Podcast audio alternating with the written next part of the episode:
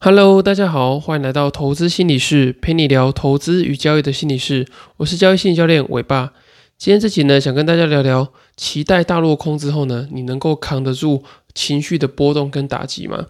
我们在这个交易的过程中啊，其实常常会有一些期待嘛。你可能会期待，呃，在今天的行情里面，你可以赚大钱，或者说你可以期待说，哦，你做了这个很多的投资的研究，然后接下来过一阵子之后呢，诶，可能会反映你原本假设的这个行情。可是我们常常在这个市场中的状况呢，都是会不如预期的嘛。所以当这个期待大落空的时候，其实对于我们的这个情绪的波动啊，或者说对于这个情绪的这个负面的打击，其实是很大的。像我今天做了一档股票啊，我去放空它。那我因为这个昨天啊，这个伟创，然后广达、创意这些都是跌停板，所以呢，我觉得诶，今天的这个走势应该也是会相对弱势的。所以呢，我今天一早就开始准备要呃找股票来放空。那当今天开盘呢一开呃小高的时候呢，我就觉得说好，那我就等这个盘势转弱的时候就开始来放空。那等着等着呢，呃，终于等到机会，就是呃，整个盘势开始转弱，那我就呃去找我原本要放空的那几档标的，然后呢去做这个放空。那我在行情下跌的过程中啊，我就开始找一些小的反弹，想要进场找一个好的成本，然后呢卡位去做这个放空的动作。那我锁定了一档股票，然后要准备放空的时候，诶，一直呃想要挂一个好的价格，结果它一直都没有吃到这个好的价格，结果行情就突然反转向下。那我因为呃很怕会这种错过这个行情，然后就产生一种 formal 的感觉，所以我的交易动作呢，就从原本的这个小反弹的这个捷径要放空，变成是这个下跌的追价去做空。那这样的话呢，我的这个成本就变差了嘛。那幸好因为眼光还不错，然后呢行情也是呃接着就急速的下跌。那在下跌的过程中呢，我持续找这个反弹的机会，想要去做一个加码的动作。那我加了第一次之后呢，A 行情继续下跌。那当第二次呃反弹要再出现的时候呢，其实它离上一个反弹的距离是很近的，就是大概过了大概三到五分钟而已。那我就看到了这个下一次反弹。那因为前面呢，我可能呃就是原本这个第一次的这个小反弹是不是要放空？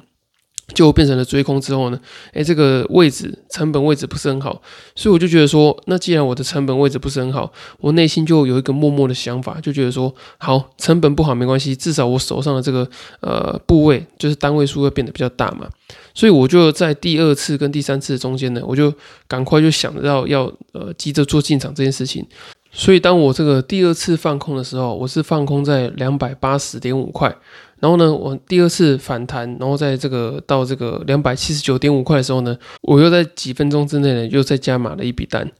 那我觉得这个两百八十点五块到两百七十九点五块这段时间呢，这个中间的这个加码实在是太过于密集了。也就是说呢，当这个价格还没走出去的时候，我就呃赶快把这个单子塞进去。我觉得这并不符合我自己的这个设定，因为我会希望说，呃，行情呃离开这个成本一段时间之后呢，我再做加码。这样它如果在呃逆向的，就是没有符合我这个预期的行情走的时候，至少我还有一些这个获利的空间在。那如果说那个两个进场的价格太近的话呢，就会变成说，只要行情呃一往上再做一个反弹，就是它往上走一点点的时候，我整个部位比较相对比较大的时候呢，就会变得比较敏感，然后呢这个停损点也要守的比较紧，这样对我来说呢，可能交易的压力会比较大。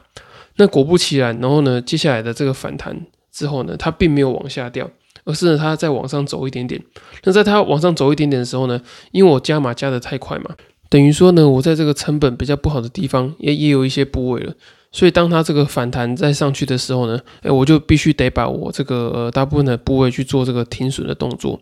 那我觉得这笔单真的是从原本这个呃五位数的这个未实现的获利啊，然后最后呢变成这个五位数的已实现亏损。那我觉得这个行情的这个转折，这个获利啊，跟转到这个亏损带来这个心理的打击，对我来说其实是有点影响的。因为我会觉得说，哦，我一开始从一开始这个呃反弹做空的第一笔单没有做到，然后变成追价，嗯，那时候的心情已经有点不好了。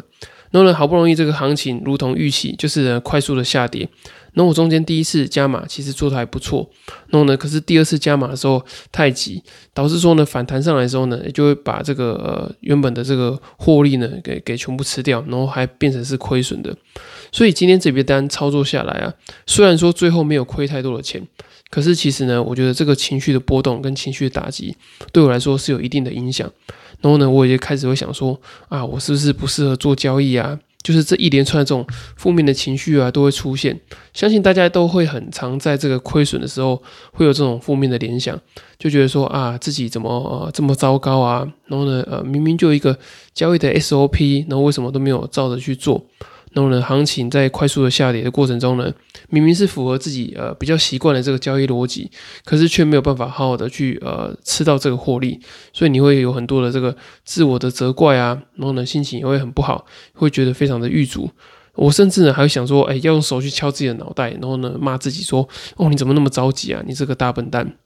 所以我觉得呢，就算是我是一个这个有心理学背景的人，我也常常在做这个心理调试。那可是在这个当下呢，我还是会有很多的这个负面的情绪啊，然后呢，有种呃情绪的打击。我觉得这都是很正常的。不过，虽然说有这样的负面情绪是很正常的，可是呢，其实这样的负面情绪是很不好受的，因为相信有经历过这样的呃负面情绪的人都知道，说这种感觉真的是非常的难受。所以呢，今天这一集我也想教大家说，如果遇到这种呃你原本有一个很高的期待，可是呢却大幅的落空，就是有一个反差的时候，遇到这种呃比较大的这个负面情绪的时候，该怎么样去调试自己的心情？那我觉得第一个呢，就是你要去离开盘面。因为你，你第一步绝对是要先离开这个盘面。我的离开盘面意思呢，就是你可能要呃，要么就是关掉你这个交易的报价，或者说你出去走一走。因为我觉得，当这个期待大幅落空的时候啊，表示说你可能原本有一个呃很比较大的部位，然后你兴高采烈的想要进场去做一个获利啊，想要有一个比较好的这个交易的体验。可是呢，呃，行情呃，当可能急转直下，或者说呃，严重的不如你预期的时候，其实你那时候当下的这个心理的落差感是会非常大的，就是人家说的这种从天堂掉到地狱的感觉。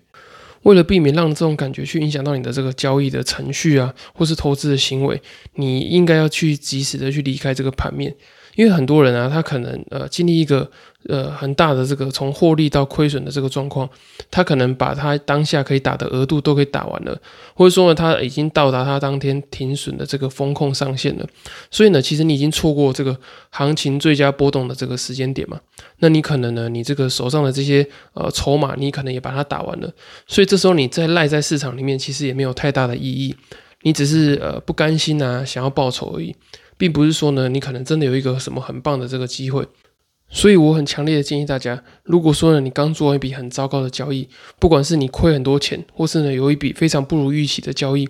你一定要先呃离开这个盘面，用这个物理的距离来创造这个心理的距离。因为呢，你如果一直处在这个不甘心、想报仇，然后呢呃情绪很低落、很糟糕的状态，你再进到市场里面，你的这个呃交易的这个程序啊，一定会变得很糟糕。可能是这种呃报复性的交易啊，或者这种杠杆凹单的交易等等的。那第二个方式呢，就是你不要很用力的去压抑这些负面的情绪。因为我们会有这个负面情绪是很自然的，不管你是从这个获利变成亏损啊，或者说呢你原本就亏损很多钱。因为像我我今天这笔交易啊，我原本从这个五位数的获利到五位数的亏损，那虽然说这个呃亏损的幅度就是变化的这个幅度啊，没有到非常非常的大，可是呢我心情还是很糟糕啊，因为毕竟是从一笔还不错的获利，然后呢变成是亏损。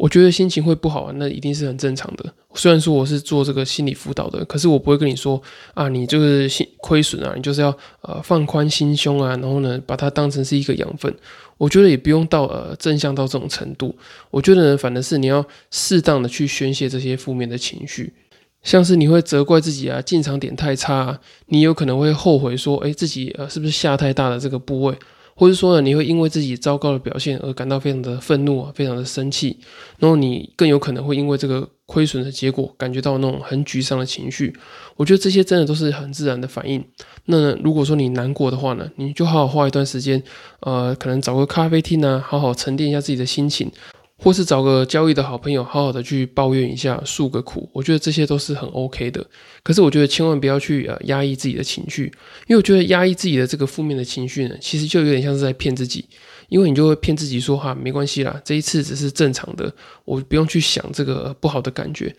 可是呢，你如果用这种呃欺骗自己、然后压抑自己情绪的方式呢，你就很有可能会想要在下一次的时候进行这个呃报复性的交易啊，那会想说我要连同上一次的一起讨回来。那如果说你讨回来的话呢，诶，你就可以自然而然的去忽略掉上一次的情绪。那我觉得这样的呃状况进入到这个交易市场中是很危险的，因为呢你是抱着这种呃报一箭之仇的心情在做交易。然后呢，如果说你下次运气好报仇成功，那就算了。可是如果说你不小心报仇失败的话呢，这个痛绝对会让你痛好几倍。因为呢，呃，你在报仇的时候，你用的这个杠杆啊，跟这个行动，其实都会是非常激烈的。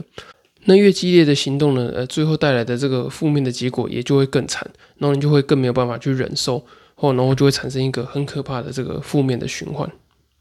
那最后一个方法呢，就是你可以去想想看自己还能够做些什么。你可以去用比较理性的方式去检讨跟精进自己的交易，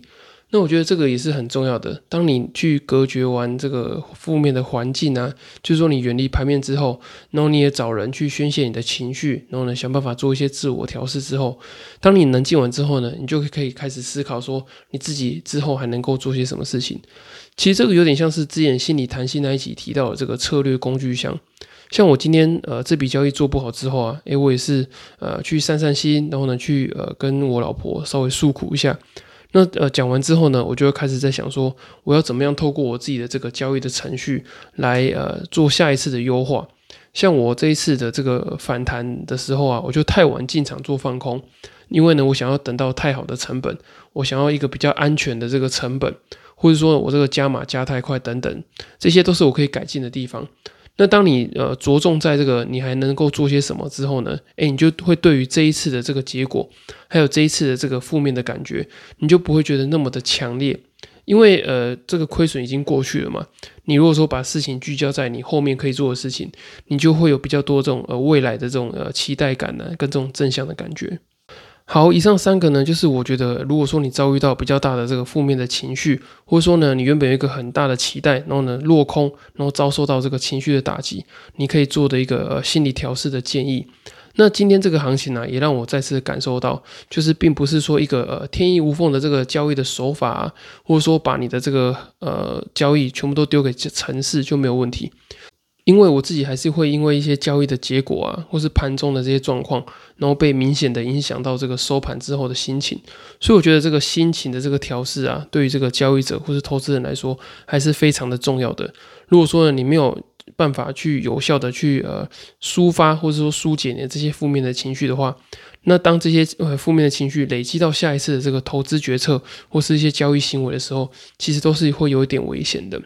那如果说呢，听完这集之后，嗯，觉得说，哎，你自己对于这个情绪的调控啊，或者说对于这个交易中的情绪干扰，还是没有办法有效的应影的话呢，依然推荐你购买我六月七号刚出版的新书《在交易的路上与自己相遇》。那在书里面呢，我有写下许多这个投资跟交易的过程中会遭遇到的一些呃情绪的干扰啊，或者说一些心理的困扰。那我也会提供你一些呃心理的这种调试的方法。那如果说你没有时间看书的话呢，也很推荐你去呃透过下面资讯的表单报名线上交易心理咨询。那透过这个线上交易心理咨询的方式呢，我可以比较快的帮你去聚焦这个呃心理的盲点跟这个交易过程中会遇到这些心理的干扰。